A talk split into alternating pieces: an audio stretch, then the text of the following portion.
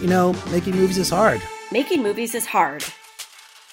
Welcome. This is the podcast about the struggle of being an independent filmmaker. I'm Alrik Bursell, the founding host of the podcast. I'm a sci-fi horror filmmaker, and my first feature film, The Alternate, has pretty much finished its film festival run, although we are playing Phoenix in April, which is really exciting. But yeah, it's going to be out in the masses sometime in 2022. I'm Liz Manashil, I'm a writer, director, producer who has made two features, Bread and Butter and Speed of Life, currently on Showtime. I'm in development on about five more films. I'm a distribution consultant who does sales, and I used to manage Sundance's creative distribution initiative.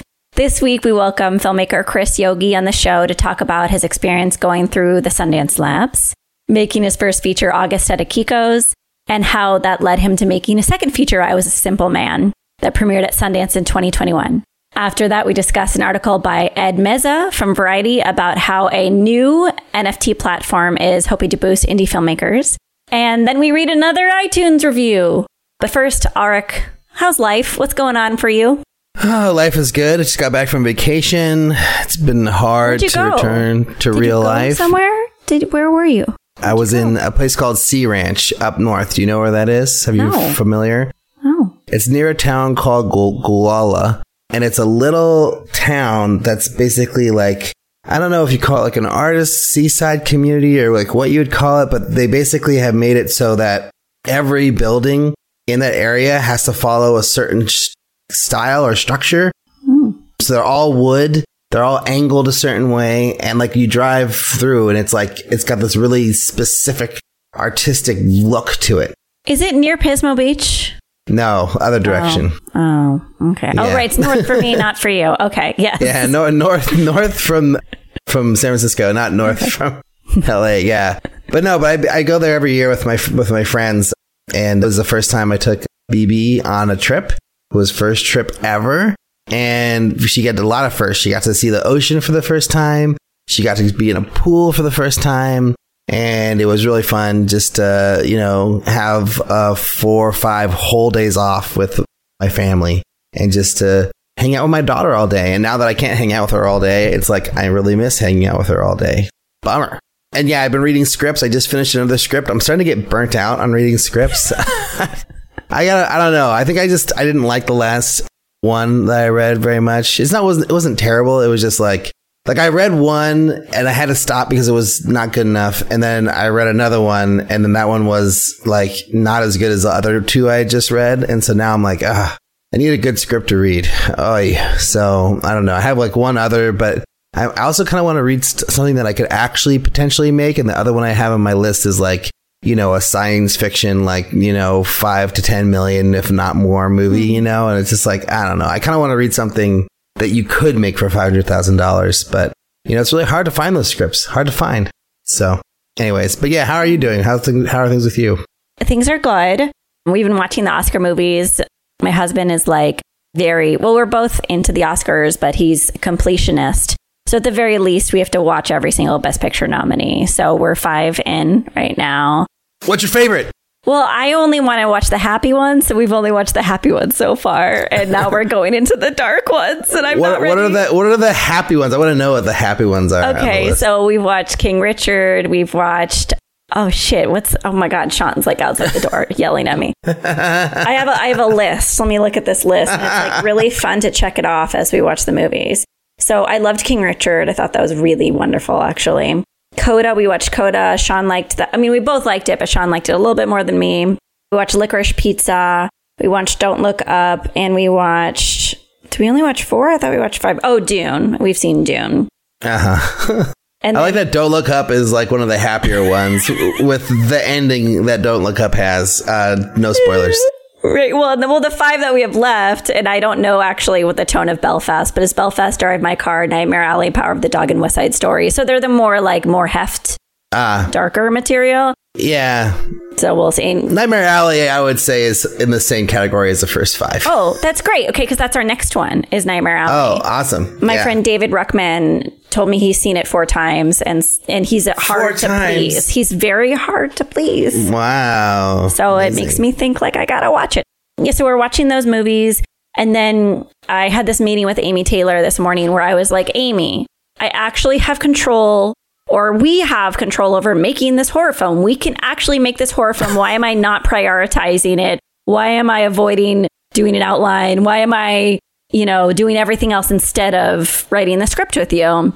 And she's like, okay, we're going to create deadlines for ourselves and really going to focus on this project. So I think some like glittering gemstones were, I don't know, what are they distracting me for a few months, possibly? Mm, mhm. And now I'm going back to the world of um, manifesting films and really trying to get something off the ground that I have control over, not this like weird development game that I keep referring to with these films that I'm attached to. Though two of those films that I'm attached to have really loving, hardworking people, and I'm not going to leave them stranded. So I just want to acknowledge that. Yeah, but you can also, but you, you don't need to make them your top priority necessarily. Like you can make something that you can actually control your top priority, I think so. which I think So- is better. Yeah, so that's what's going on. But what also do I should I transition? I feel like there's we usually spin off into something at this point. No, I don't know. I was I was just gonna think uh, one thing I didn't talk about, but I don't know. Let's yeah, not go say back. Say it. Oh, okay. So yeah, I've, I've in addition to reading scripts, I've also been like collaborating with writers on ideas. So there's two different writers I I'm working with on like this little concepts where it's just like one of them I, I pitched three ideas and then he took one and he's like, okay, this I like this. And he wrote me a, a treatment based off my idea that was very different. And now he's like working on that and like trying to beef out the treatment and make it into like a full outline, you know? So that's really exciting because it feels like I'm not writing anything, but like I feel like I am because I'm like Wait, a part of this creative process. You went from treatment to outline? I don't know. I mean, I don't know what you'd call it because it's because it, because to me a treatment isn't a full outline. It's just like kind of a rough. Well, well here maybe you tell me what it is because like what he wrote me uh-huh. was like a little rough like overview of what Okay. the, the script could be, which I thought of as a treatment. Maybe that's not what a treatment. Is. No, really maybe is. you just say it's like a, a, rough treatment. Yeah, that makes perfect sense. I just, it's funny because Amy and I are going from outline to treatment. Oh, funny. And the treatment for us is like a three to 10 page document where you essentially write in prose what happens in the movie. That's Ah. how we interpret that word treatment. But I was thinking of it backwards. Like the treatment's just like the rough little, and the, like the outline would be like the more detailed, like almost like a beat sheet, you know, Yeah. of like here's what happens in the movie. But I, I wonder you, you probably use them interchangeably for either. I think it's fine. It's like wor- the word one sheet or the phrase one sheet. It's like everyone has a different interpreta- interpretation of what a one sheet is anyway. I hate one sheets. So stupid. I was told to make one, didn't use it for anything. Fuck one sheets.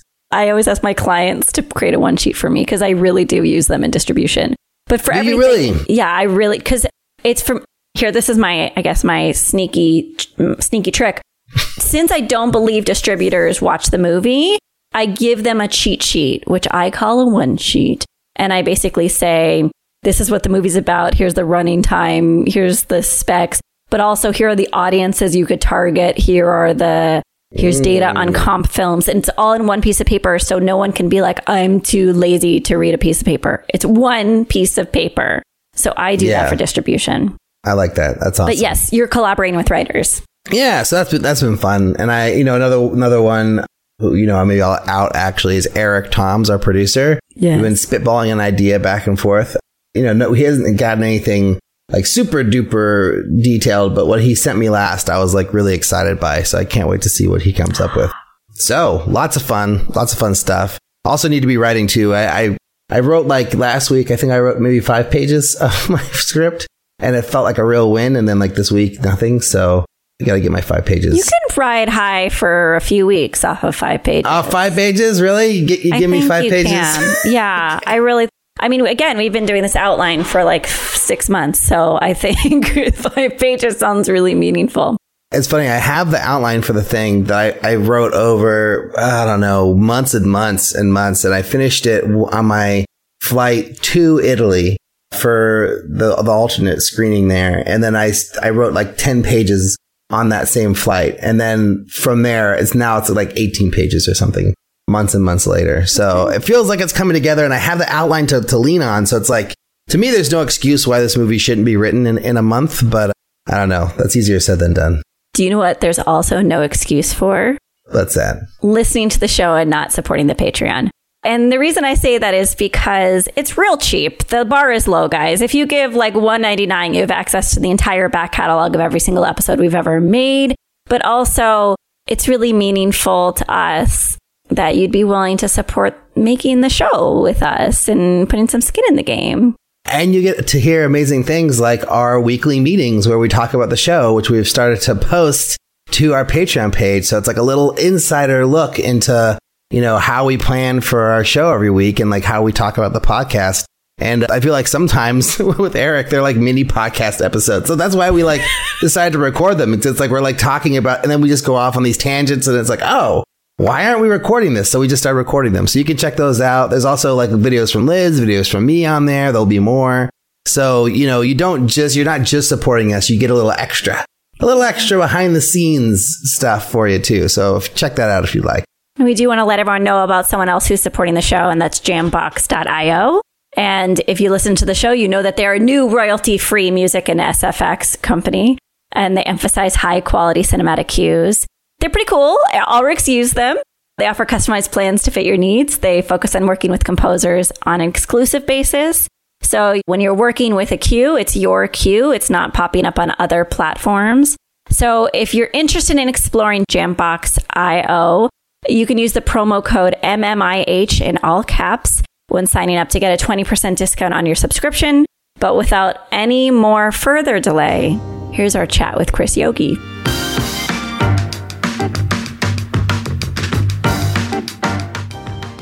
Chris, welcome to the show. Thank you so much for being here today. Give us the elevator pitch for I Was a Simple Man. Yeah, no, thank you so much for having me. It's a pleasure to be here. I Was a Simple Man is a ghost story that's set in the North Shore of Hawaii, which is my home. And it tells the story of an old man who's on his deathbed and he's visited by the ghosts of his past. So it's a very surreal, it's not your traditional ghost story. It's very surreal based on memory, based on history, and based on a lot of personal stories from my family and from my youth growing up there. Hmm. How many days did you shoot? We shot for 25 days.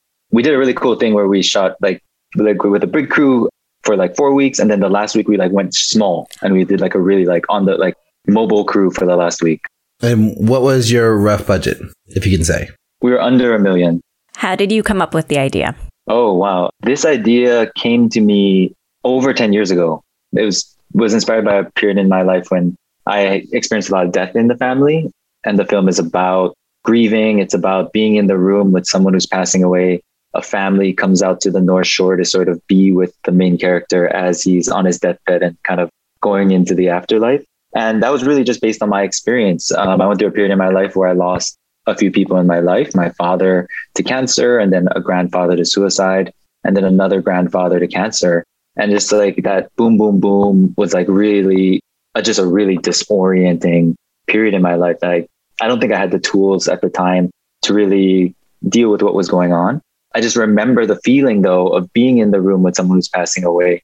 That sort of like really sort of terrifying and yet in retrospect, very beautiful feeling that someone's life is sort of closing in on the room around us. Like it's almost like they're seeing things that aren't there. They're talking to people that aren't there.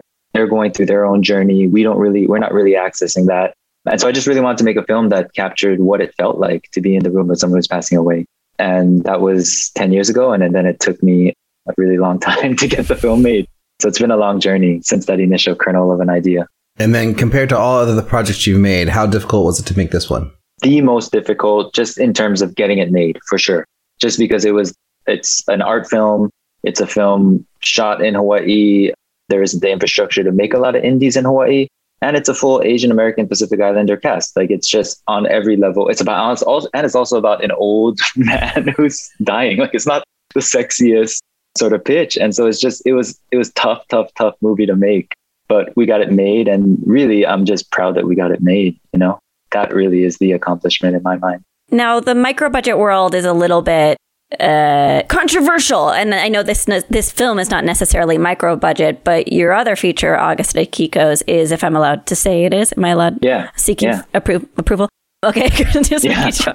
and then you did mention that this film was under a million.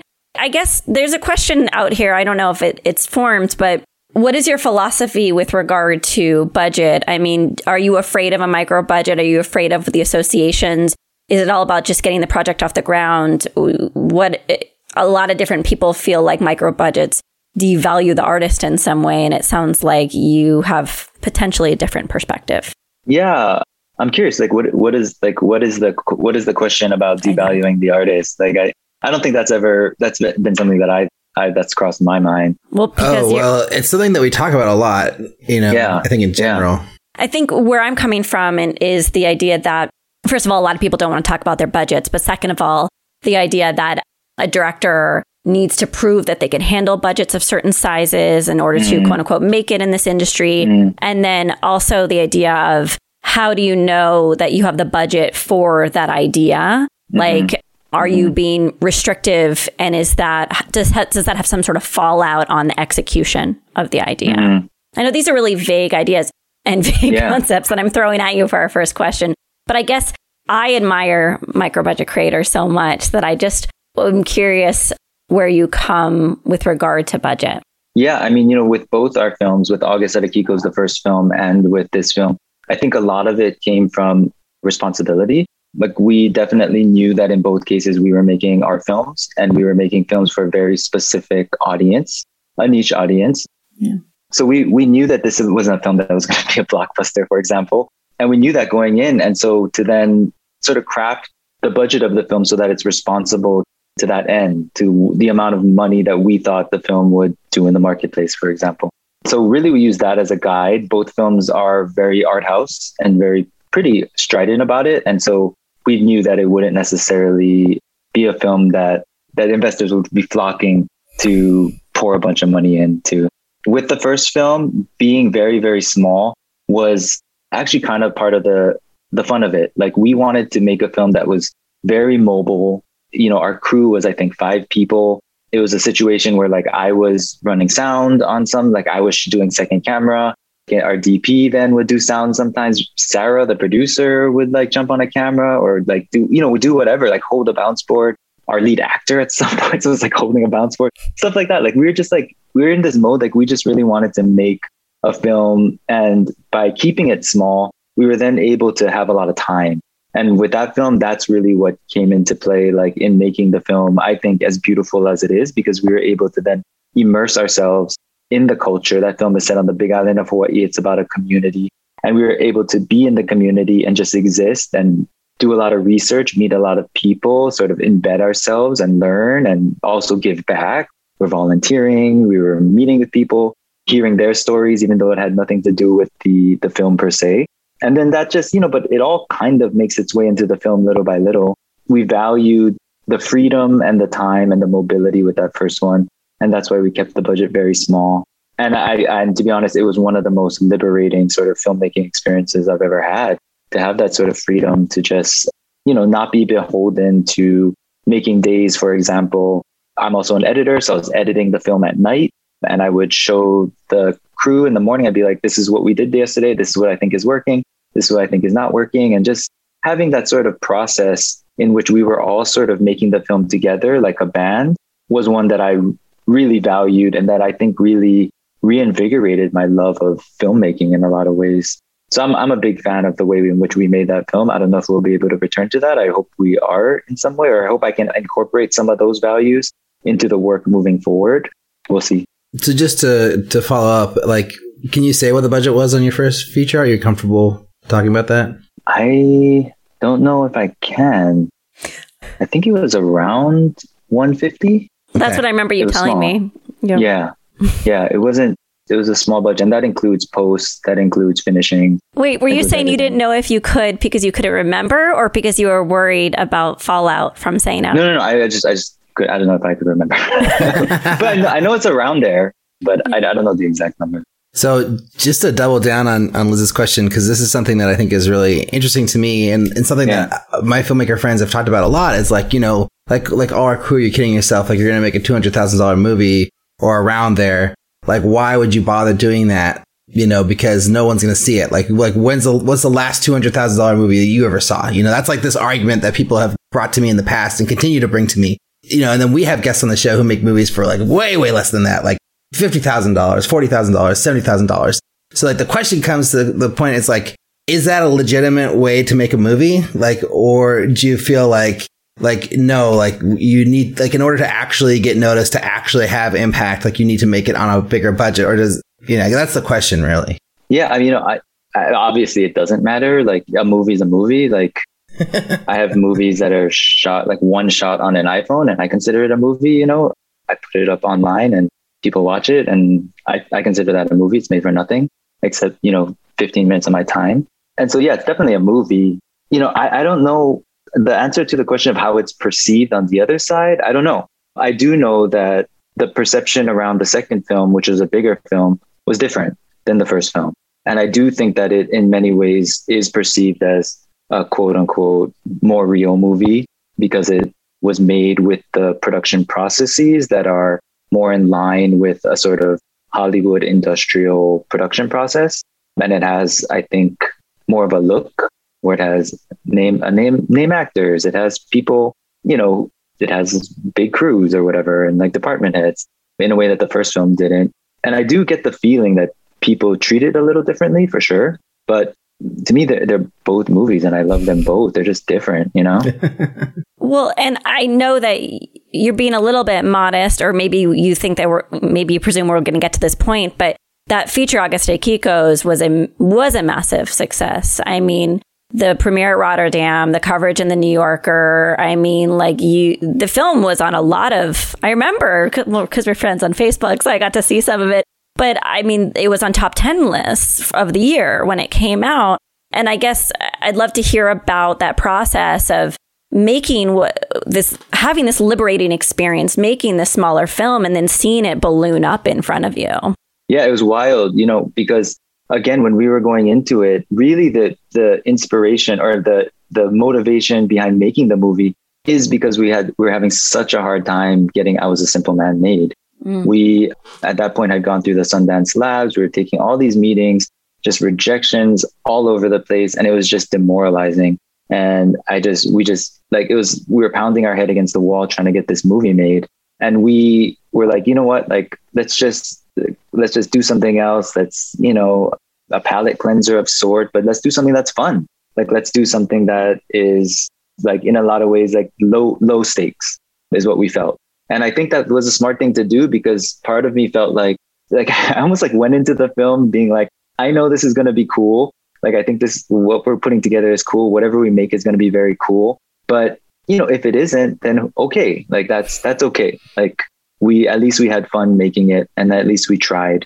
So it was very much putting very low pressure on ourselves and just really emphasizing the value of being creative having freedom, being having fun with your friends.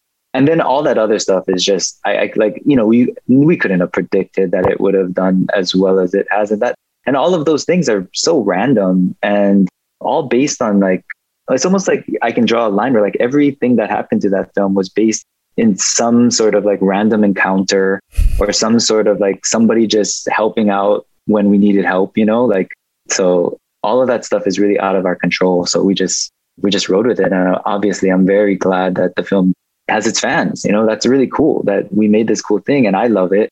But to see other people love it as much as I do is beautiful. I mean, I'm so grateful. So after all the success with August at Akiko's, what happened? What was the reaction that led you to making I Was a Simple Man? Like, what was, was it just like, oh, here's all the money, let's go? Or like, was there other steps to it to like, you know, get the movie made? Yeah, yeah. There, I mean, there's still a bunch of steps.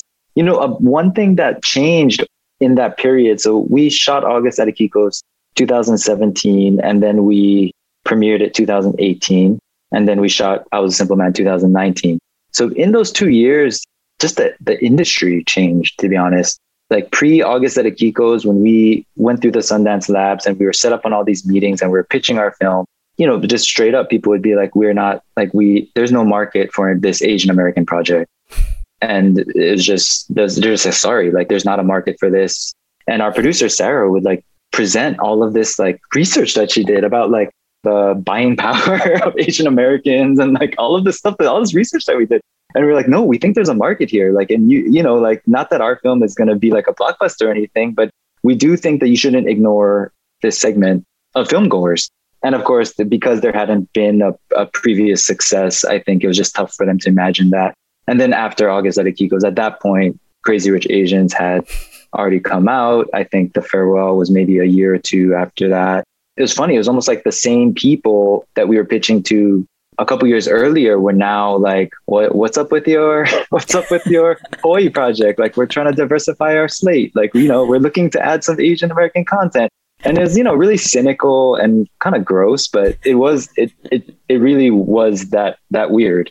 But, you know, the real game changer was that we were invited to the Sundance Catalyst program. And we went to Sundance Catalyst and we met with a couple of investors, both Asian American, who came into our meetings basically almost like, we're here for this Asian American project. Like you are the project that we want to invest in because you're the only Asian American project at this in this portfolio. We just want to meet you and make sure you're not crazy. But we're just we we've been waiting for a project like this, Catalyst to present a project like this to us. And they they came on board, these Asian American investors, and they through Catalyst we got half our budget, basically, you know, like a third or half or something like that, like 40%. So that got us really started. And that was a big, big, big help. That's amazing. And then, you know, Constance Wu is in the film. I mean, like, she's such a huge deal. Can you talk a little bit about? I mean, actually, I want to go back really briefly. Did you have representation or sales agent for August Akiko's? And then eh, tell us about how suits work with you at any point. do you do you work with suits? Do you ever work with suits? How did you get to Constance Wu? Was it suits? No, it wasn't. it's really funny. Like, no, we like we we approached our distributor ourselves. Like, we just cold emailed them. Uh, you know, our distributor on August at Akiko's was Factory Twenty Five, and I would just like see Matt at festivals, and I'd be like, "Hey, I'm Chris. I'm the guy who made that film August at Akiko's. Like, you should check it out." Like, just like you know, just like saying hey and just making sure he can put a face to the film. And then after a while, he watched it. It took him a long time to watch it because I'm, you know, like no, like we didn't have necessarily like anybody, like anybody selling it or anybody like really or any PR or anything like that. When he watched it, he was like, I like I love it. Like I'll yeah, I'll distribute this. And so we were doing all of that work ourselves. Sarah, our producer, also does a lot of work in the distribution space. She at that time founded like a small distribution collective. So she she was very knowledgeable as well. And so when we were negotiating with Matt, we like retained certain ter- we retained Hawaii for ourselves because we know that market and we could sell it. We could like book the theaters ourselves. We could promote it ourselves, that kind of thing. So it was very DIY that film. We did a lot of it ourselves, finding the right partners. To get to Constance was actually uh, again like a Sundance thing. I went through the Sundance director lab and I cast her in my scenes. And so you you know in that lab you you cast a bunch of actors and you have a DP and you have a whole crew and you shoot scenes and like you know nobody's supposed to see them. They're all really just a, an experiment, like a like a lab, like a like a, a time to really just try things. And I loved working with her. Like I just uh, we got along really well. We became friends after that. And yeah, I still remember the first scene we shot with her. It was, you know, really just a silent scene. You know, at that point, I think she'd been on Fresh Off the Boat for maybe like half a year. It was like in the middle of the first season. So she was known, she was becoming known like this rising star as a comedian, but not really known for dramatic work. But then she sent me some work that I really liked that was in the that was dramatic and I loved it. I was like, yeah, come, let's do let's try this drama thing. And I still remember her first scene. Like it was a wordless scene and she had like yeah, there was like a stunned silence after we called cut because it was so powerful. Just her presence and her look. Like our, our script supervisor was crying. I remember, like just from that performance, that first take. And I just, for me, it was like suddenly that character that she inhabited started to make sense to me in a way that it didn't before she stepped into that role. And that's really what the lab is for, is it allows you to then find find things, understand your script better by shooting it. So then, you know, after that process, like I felt like that character was just as much hers as it was mine. And so I asked her, I think I think the next year I was like, I was like, do you like do you want to be a part of this film if we make it? And she's like, yes, I would love to be a part of this film. Let just let me know. And then of course, Fresh Off the Boat goes on for a bunch of years. We're trying to make this film, having a hard time. Crazy Rich Asians comes out. She becomes a much bigger star than she was on Fresh Off the Boat. And we were like, you know, we we have no idea if she's still gonna do our film, but we just kept her updated. We're just like, hey, like we're we're still pushing forward. We're hoping to shoot this maybe next year. Blah blah blah. She'd always always be like, cool, send me the new draft. She would read the new draft and she would like tell me, yeah, I like it. And then uh, around 2019, I, you know, I just told her like, I think we can, I think we're, we're going to be able to make this film this year. Can you do it? And she was basically like, yes, like just like I, I have a break. Like this is my break. So if you can just slot me in, I will come to Hawaii and I will do it for, she was only there for two weeks. So she was there for three weeks. She came early to do some research and hang out and stuff. But like, I will come, I will shoot the film, and then I have to go do my other engagement. But we're like, great. So then we just like, that was our goal. Just like, we have to get it together by this these weeks in the summer and then everything else kind of just like we just schedule everything else around her schedule you know what i mean and so the the schedule is wild because she's in like she's in so much of the film from beginning to end and so like it was just production design had to go had to go forward and then backward and then build things and then take it down and so it was totally totally nuts but because we were able to do that because we were able to do the schedule in a way that allowed her to come she came and did our film and had a wonderful time I think. I think she really loved doing it. I, I had a wonderful time. That's an amazing story. But let's go back to the director's lab. So you said you met her there, but how do you cast when you're at the director's lab? Do you like did you just did you know her from fresh off the boat and like approach her agents or like how how does that work when you're in the lab? So they assign you a, a casting director.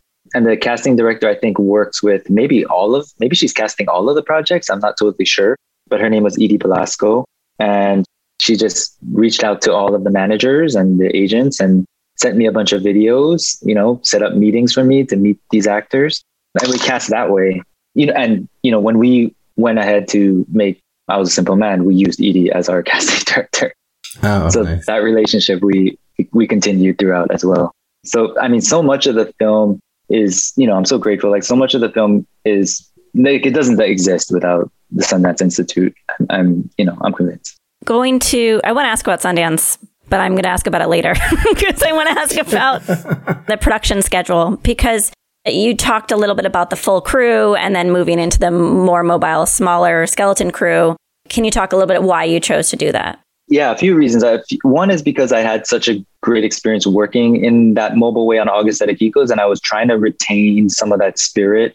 And we also knew that there was just a lot of stuff that we had to shoot that was not necessarily B roll, but it was maybe just one actor in a space and it would be, we wouldn't need the crew. We, no, we would be shooting natural light. A lot of like, uh, like a lot of that week we shot the dog running around, like just the dog running through the city or whatever. And like, we knew like all we needed was the dog and the, the wrangler and us. And, and it's just, and like, so we just were like, okay, so a lot of the stuff that we know we don't need the full crew for, we'll just do it in that week and I think it just allowed us then to also have fun that week. Like it was a very leisurely week. Like we shot a bunch of stuff.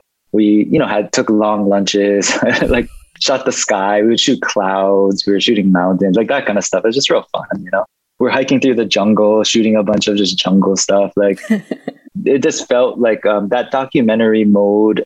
Even though we were shooting stuff with performers, like that documentary mode just felt like a nice sort of way to end end the film and I hope that I hope that I can figure out a way to continue to incorporate that kind of space within the production schedule because you know like the traditional sort of production process is so like make your day make your day make your day to the point where like sometimes I can get a little lost in the the momentum of it like just you know okay we got that now let's move on to this we got that now let's move on to this and I, I tend to almost like lose this sense of excitement around discovery in those in shooting those those scenes in that way. And so even I would say by week two, three, I was starting to introduce improvisation into the shooting just because I wanted to like inject a little bit of energy for myself, mostly, I think, into the films that I was looking like I was like, you know, we're playing. We we're we're still retaining a sense of play and a sense of discovery, even within this sort of big sort of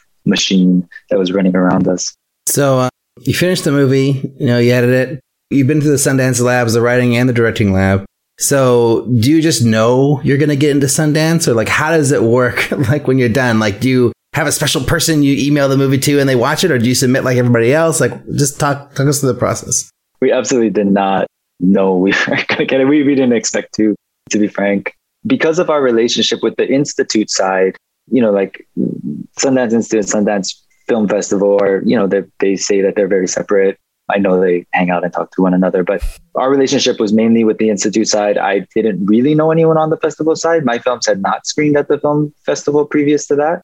And so we relied on the feature film program to make an introduction to the programmers at the film festival and then and then they watched the film that way.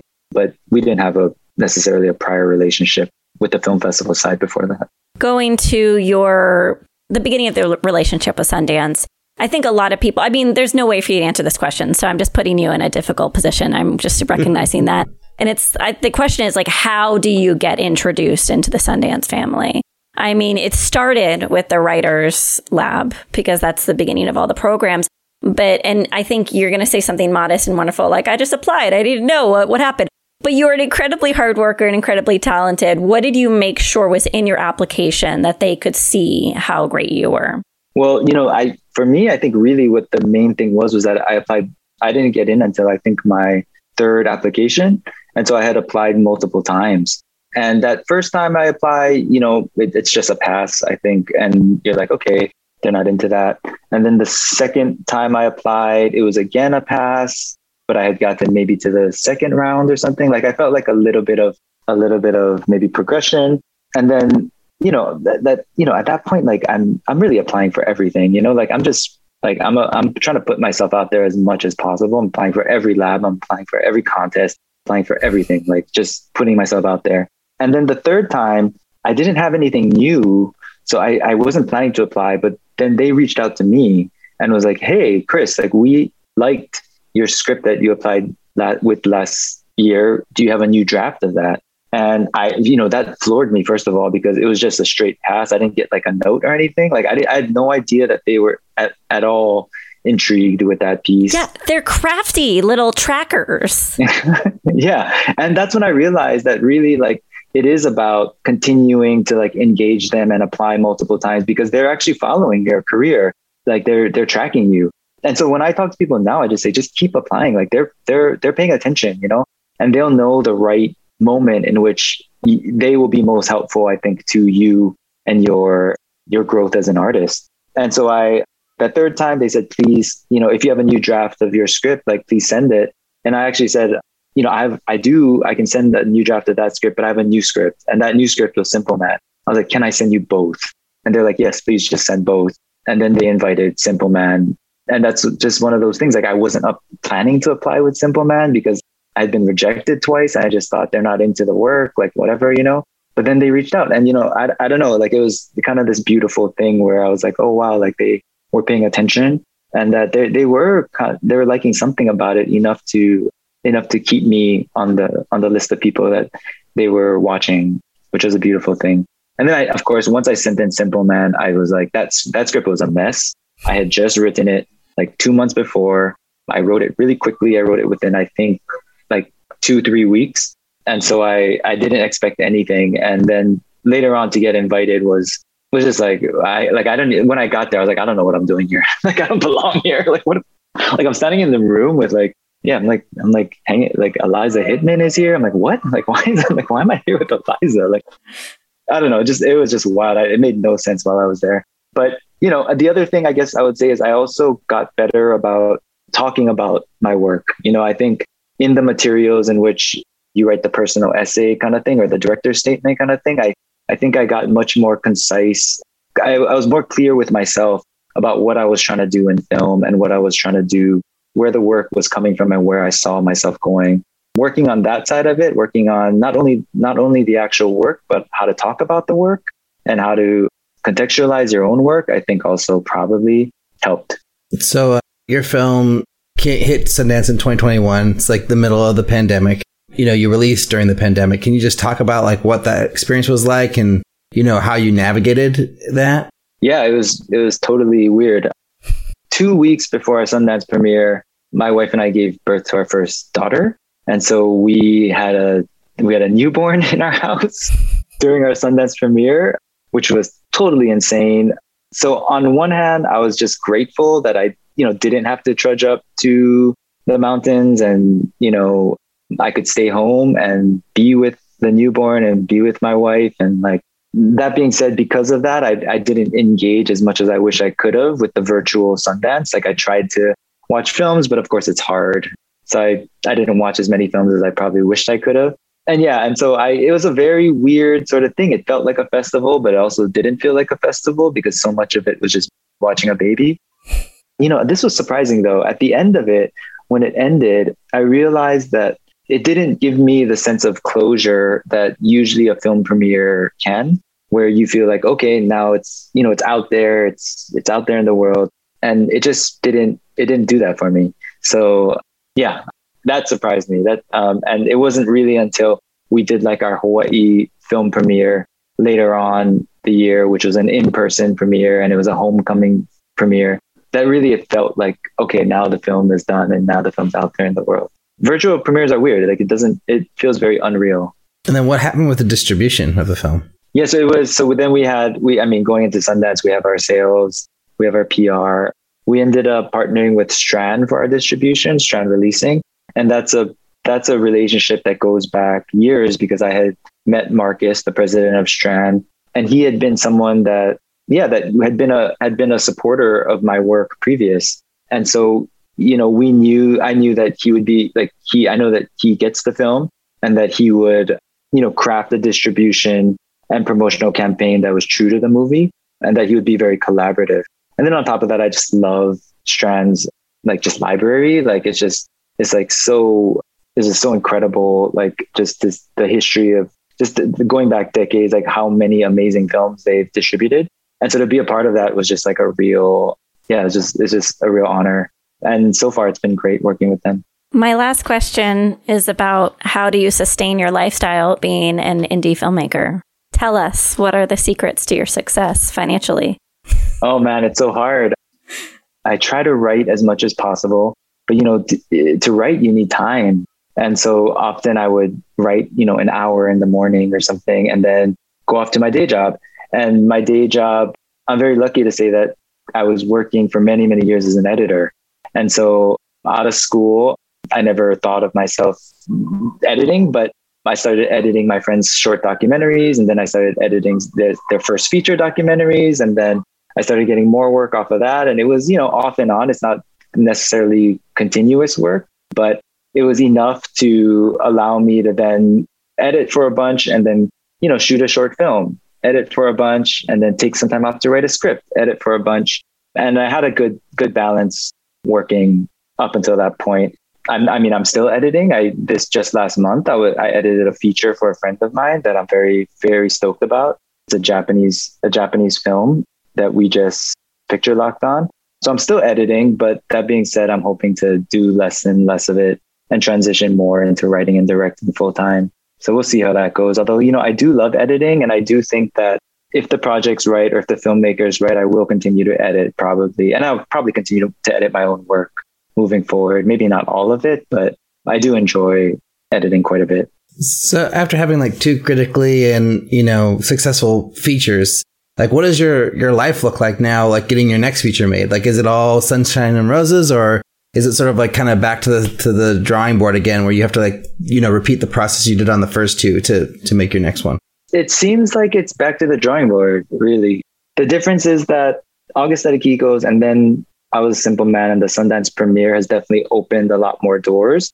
I'm not as lost, I think, as I was before. Like, I think also the experience of just making those films and then taking them out into the world also like i i think i understand the landscape of independent filmmaking a lot more just by doing it than i did probably five six years ago that definitely helps but yeah right now i'm i'm i have a few ideas ideas that date back to before i was a simple man even that i'm resurrecting and i'm still in this process of trying to figure out where which project is going to stand up and say make me and so nothing is set yet, but I do have a few things that I'm pushing forward. And I'm also, I've always been interested in the television space. So I'm also pitching in the episodic series space as well.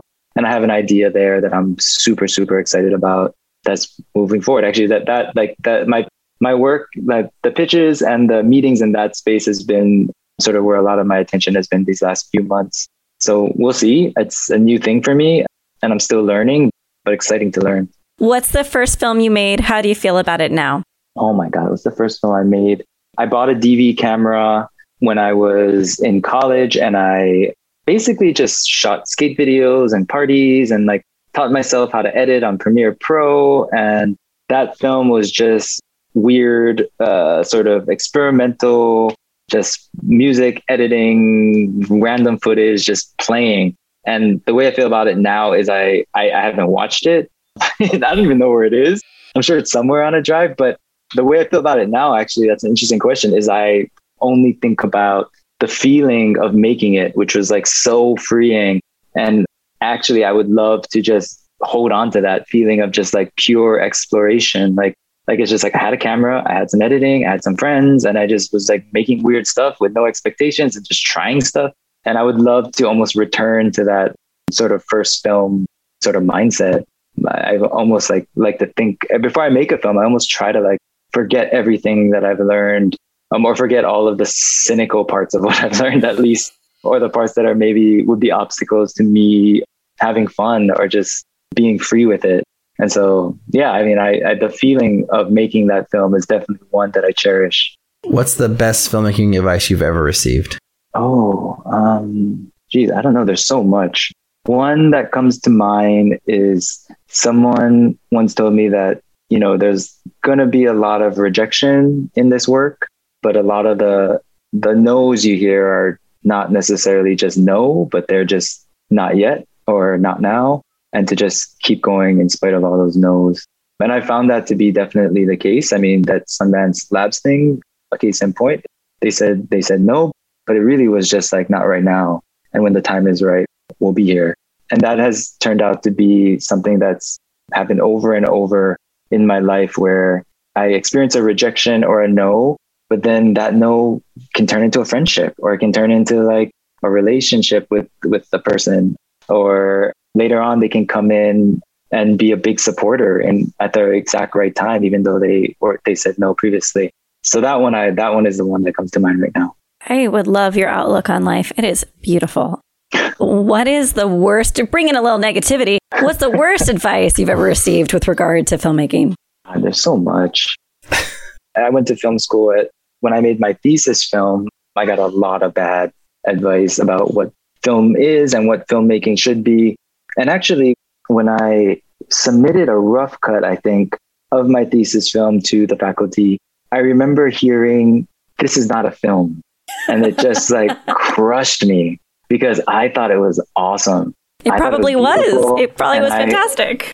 I, I just like was like, whoa, like that is crazy.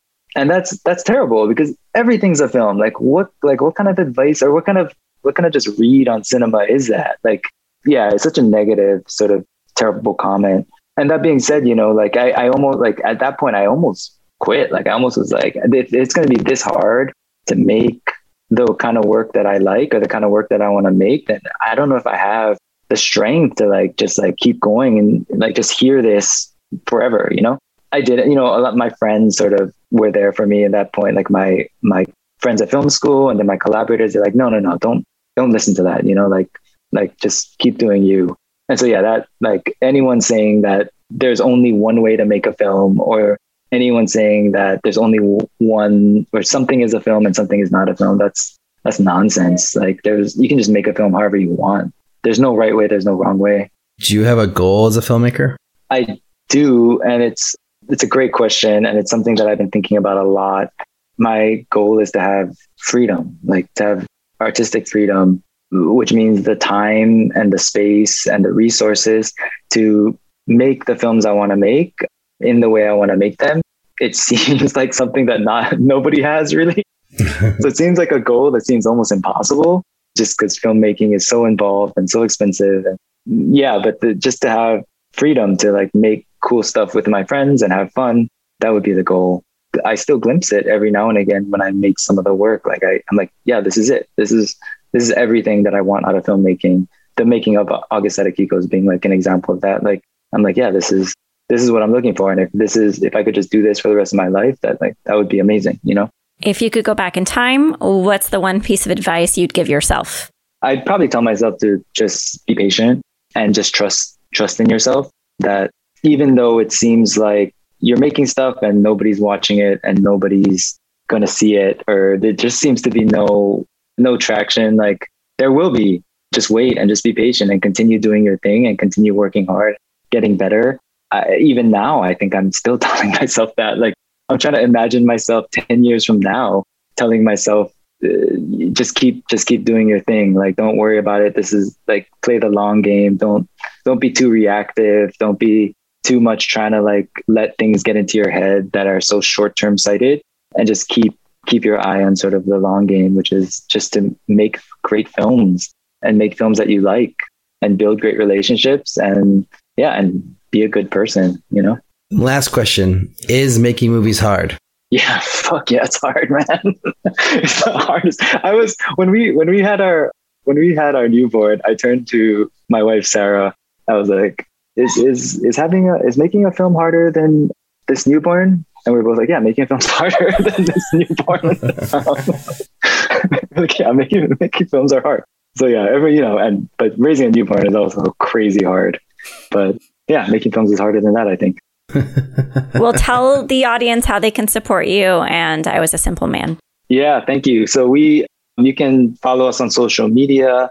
We're on Twitter and Instagram at I was a simple man. The film is available on VOD. You can rent it on Apple TV, Amazon, all those places. And it will be streaming. Our streaming home is going to be the Criterion channel. And so they it will be streaming on Criterion, I think, in a couple months. So you can check it out there when it's made available. And they'll put up August at Akiko's as well. So both films will be on, which would be awesome. Thank you for being on the show. Yeah, thank you for having me. This is a really cool conversation. I really enjoyed it. Alrik, what do you remember about chatting with Chris? I remember like this this feeling of like okay, like there's nothing like really magical or special behind the Sundance Labs. It's just like they they find people, you know, like through their process. If you submit over and over and over and over again, you may get in. Not saying that's all it takes. Obviously, people do that for ever and never get in, but it just like through Chris's like very humble, very like honest and open sort of description. It's like, it's like an amazing program that like allows you to do these things, but it, it doesn't really mean that you're going to make your movie. It doesn't mean that your movie is going to like have any success. It's just like gives you the tools to, to learn and grow as a filmmaker. And I feel like kind of his explanation of it and hearing about it from him kind of I don't know, gave me more of a full picture of what it is in my mind than I had before. Before I thought it was like this elite, like fancy, like amazing thing. And, and maybe it is that, but I don't know. I just felt like it was also just a program that like you either can, you know, use and benefit from, or you can squander if you're not serious about your filmmaking. So I feel like, cause, cause obviously not everybody who goes to those, those labs comes out with movies that we've heard of, you know? Hmm. and some maybe don't even make their movies. So I feel like, I don't know. It was just really interesting to hear a little bit more about that from somebody who was so open and honest about it. I don't have any takeaways about the Sundance process because I've had that context, but there's something about Chris that I think is really magnetic in that he is so humble, but he's also so calm. Like I remember meeting him many years ago in Rotterdam at the film festival and I just think there's this like calm confidence in him where even if I had never seen any of his work, I think I'd be down to support him just after meeting him. Like there's something about him where you're just like, oh, this guy just like seems to care about the right things in art and seems to be working very hard and seems to be very nice and a great communicator. Like, I just think the basic tenets of his personality make you want to support him, which is probably like what every filmmaker needs to traverse this industry are the personality facets that he has. So I just an, an addition. I I walked away with an artist crush on Chris yet again, confirmed. My artist crush was confirmed on him, and I think he's just really cool. Yeah, I will second that he is very cool. but yeah, we also have a news article to talk about this week, and this is finally something I think we've mentioned on the show, or at least we definitely mentioned off off the show, is these NFTs and you know how everyone's saying NFTs, it's the thing, it's the thing that's going to change indie filmmaking. It's going to make it so you can make money on your film, blah blah blah. And I've always been like, I don't understand like why or how this is possible. But I mean, this article kind of opened my eyes a little bit to it, and you know, I feel like yeah, kind of brought a little bit of clarity to to my understanding of how this this could work potentially. The article is called NFT Film Platform Cineverse promises to boost indie film, and it's from Ed Meza from Variety, and it's basically all about this this platform Cineverse that is being created, and it's basically a film marketplace, a run through NFTs, like or on. I'm not sure if it's on a single NFT or if it's like a marketplace where you buy and sell NFTs. I'm not exactly sure which one it is. I think it's the latter, or maybe it's both. But basically, I think the idea is that like you would be able to, you know, put your movie up there as an NFT and then control who buys it, who rents it, who owns it, and then how many people are able to do so. And then it all kind of come, all the profits come back to you. And then I guess it also talks about how you can resell them. But then if you resell it, then a percentage of the profit goes back to the, to the filmmaker, which seems a little weird that if like someone buys your movie and then they resell it, that they can make more profit than the filmmaker can on the resale. That seems a little odd. But anyways, I don't know. But this was an interesting article. I think I, I kind of felt like it made more sense to me now, but maybe it doesn't. I don't know. What do you What do you think, Liz? What do you think about this whole I have thing? no comment on the specific platform of Cineverse. I mean, it sounds interesting, but I just wanted to talk more generally about blockchain distribution and, and decentralizing distribution and banking and how I'm in favor of all of those things, but I don't.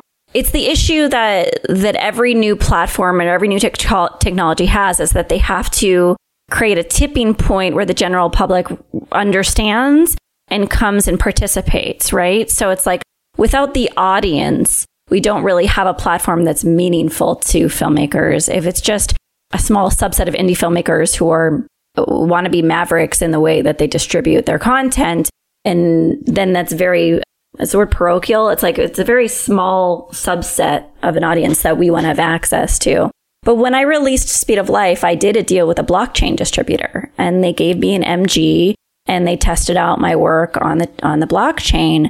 And I really love the idea of the digital ledger that comes in this this world of like once someone makes a purchase, I immediately get my X percent, the platform gets its X percent, and there's like immediate disbursement of funds and that there's like digital ledgers, the digital contracts, like all of that stuff is so exciting to me. And that's why I love to see these platforms pop up. But ultimately, I don't know if we're going to convince the general public to participate. And that's what I think is worth kind of chewing on is like, like, how do we, like, okay, so I, we ran this Kickstarter at Sundance a few years ago when I was there and it was for funding efforts in self-distribution. But the problem is, is that you have to explain how difficult and insane traditional distribution is in order to convince someone to give you money for a Kickstarter campaign about self-distribution. It's like the mm. hill is too high to climb in the very short period of time in order to put together a crowdfunding campaign. And I worry about this too, is like, how do you explain to a general public when I have trouble explaining what an NFT is and I work in distribution and to participate and put their money on a platform when they don't see like an Apple logo or an Amazon logo or all these like what they think are trusted brands. Mm-hmm. It's something new and scary. So I'm wary is what I'm saying. But like I guess what I'm thinking about is like, you know, when you would just sell your movie on your website directly to people, you know, like this seems like maybe you could just do it through this NFT Cineverse platform. And then that way it's just a better record of all the money that comes in, you know, and a better way of doing it. But yeah, I guess that that is a question. It's like, do, like, what is the barrier to entry? Like, do you have to sign up to Cineverse in order to purchase it? Like, h- how can you view it? Do you literally just download it onto your computer and watch it that way? Or do you have to watch it through Cineverse? Like, I think that was the big barrier for me in this whole NFT thing was like the idea that you had to watch it in the metaverse in order to view the item. But I don't think that's the case. I think you just download it once you buy it and then you have it on your computer, which that makes more sense to me. But then if that's the case, like, how does that help with piracy? Because like people could, if they can download it to their computer, then they can upload it to wherever they want. Like there's no control there. Well, it's got to be traceable because if it's part of this digital ledger, there has to be something unique in the transaction that could tie it back to the ledger, right? Right. But I'm also not necessarily anti piracy. which again, I know it sounds so weird, but I'm not anti piracy because for emerging filmmakers, a lot of us prioritize eyeballs over revenue because we just really want to get our name out there as emerging filmmakers. That doesn't mean I don't believe people deserve to be paid and I don't want, you know, I'm not desperate for revenue. But I but you bring up some good concerns like what are the practices of protecting the IP? What are the intricacies of how people do it? All of it's super interesting, but someone needs to hold our hand through this process, I think, in order to get larger numbers to, to congregate to use these platforms. And it needs to be done outside of this, like, again, this acronym, this like talking over each other system of communication, this lexicon, because that's the problem with distribution in itself is that it's weird and alienating and shuts people out in just the way it operates. And I'm worried that this like decentralized world is going to do the same thing where people are just talking about acronyms all the time and not really communicating what's happening here, which is taking a power away from middlemen, which is fantastic. Like that should be the right. you know, headline. But what's stopping Sony or someone else, whatever, Netflix, from like, you know, buying your NFT film and then reselling it however they want and then only giving you a percentage of the resales?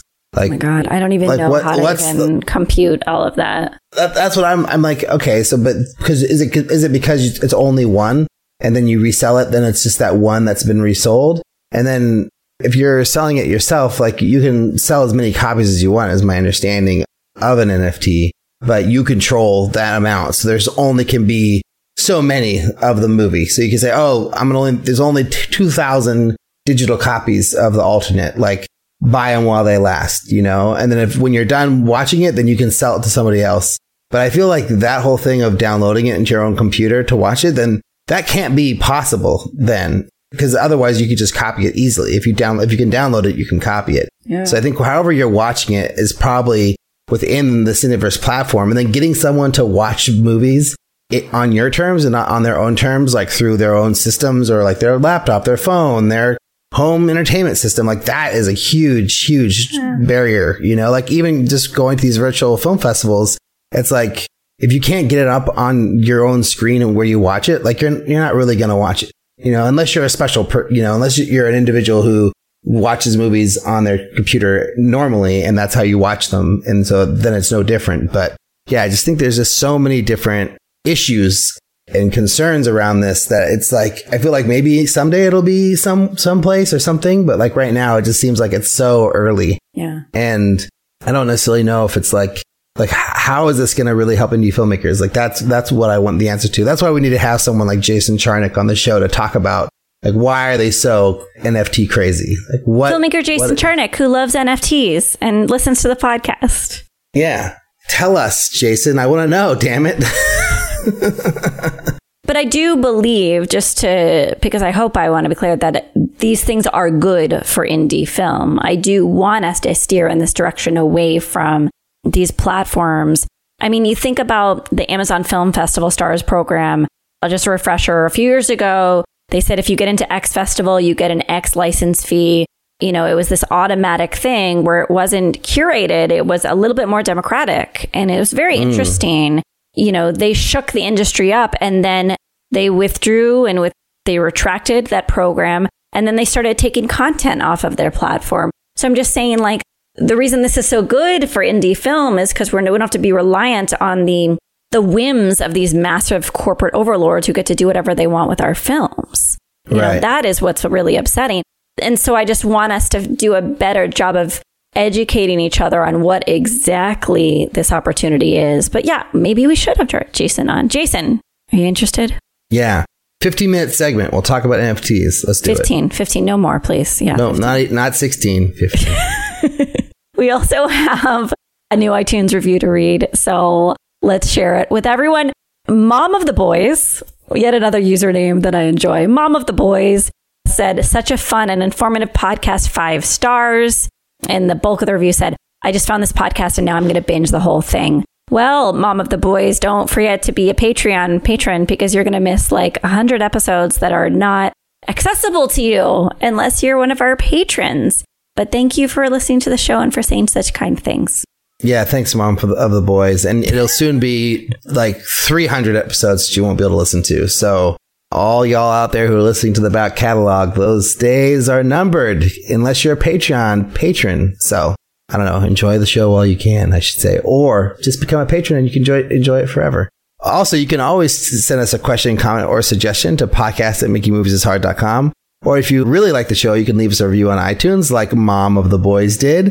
And finally, check us out on Facebook, Instagram, Twitter at MMIH Podcast and YouTube at Making Movies is Hard Podcast, where the show still lives, even though it's just in audio video form, not in true video form.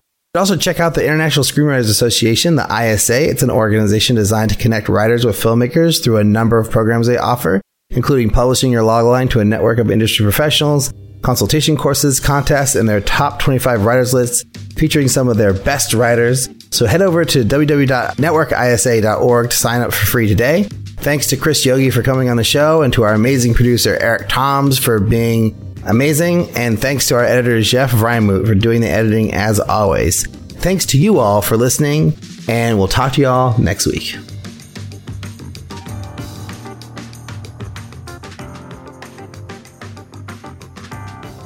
So, yeah, I think we're done, right, Liz? Nothing else to say? we're done. Yes, we're done. All right, Jeff, you cut that out.